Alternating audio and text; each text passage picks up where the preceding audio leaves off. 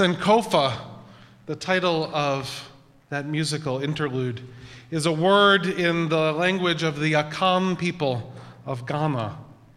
And in their language, the word Sankofa represents the concept of looking back to the past to reclaim those things that will help us move forward together. To look back and to take those things that we need so that we can move forward into the future.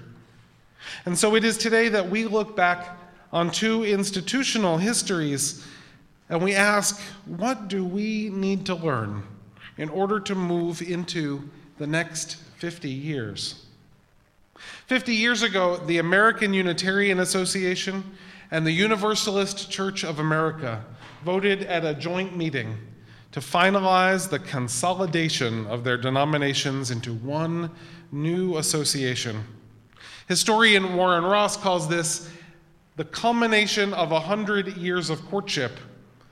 And that's barely an understatement because you see, the Unitarians and the Universalists both existed in the United States for many years. Both of them were founded as religions around the time of the American Revolution. They are, they are faiths born of the same impulse to freedom that, that the United States was born of. And so, over those years, Unitarians and Universalists had slowly been growing together.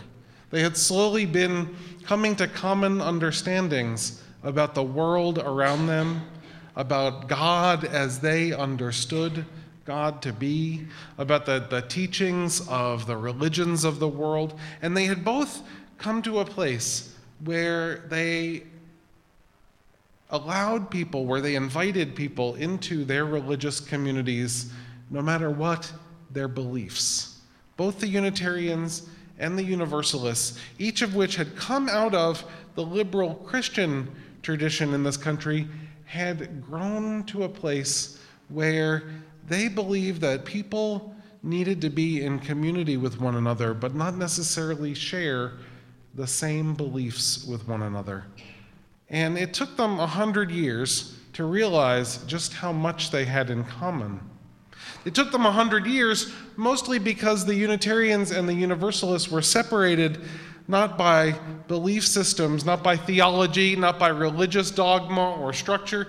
They were separated by class distinctions in the United States. The Unitarians, you see, were the upper classes, mostly of New England. They were the elites of society, the highly educated and wealthy folks.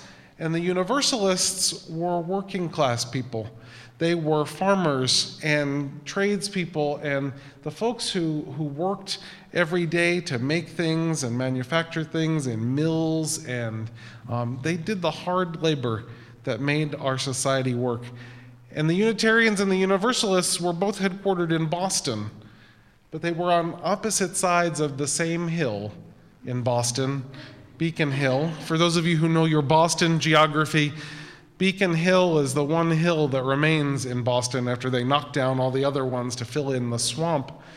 It's the hill on which the Massachusetts State House is perched in Boston, and it's the hill on which the Unitarian Universalist Association now has its headquarters, right next door to the Massachusetts State House. But a hundred years ago, when the Unitarians and the Universalists were growing together religiously and theologically, the Unitarians lived on the wealthy side of Beacon Hill. That's where their headquarters was. And the Universalists had their headquarters on the other side of Beacon Hill, the side of Beacon Hill where the wealthy people's servants lived. And that, just that living on opposite sides of the crest of admittedly a very small hill kept these two groups apart for a hundred years. And so in 1960, they took that final vote to affirm the consolidation and that's really the appropriate term. We call it a merger because that's a smaller word. But it was a consolidation of their faiths into one. They were led in this consolidation by their youth As I mentioned a few moments ago, their youth, their respective youth organizations had voted to merge their youth organizations nine whole years before. It only took the youth 90 years to realize that they had grown together and to get over those distinctions of class, but um, the youth still led them in this journey.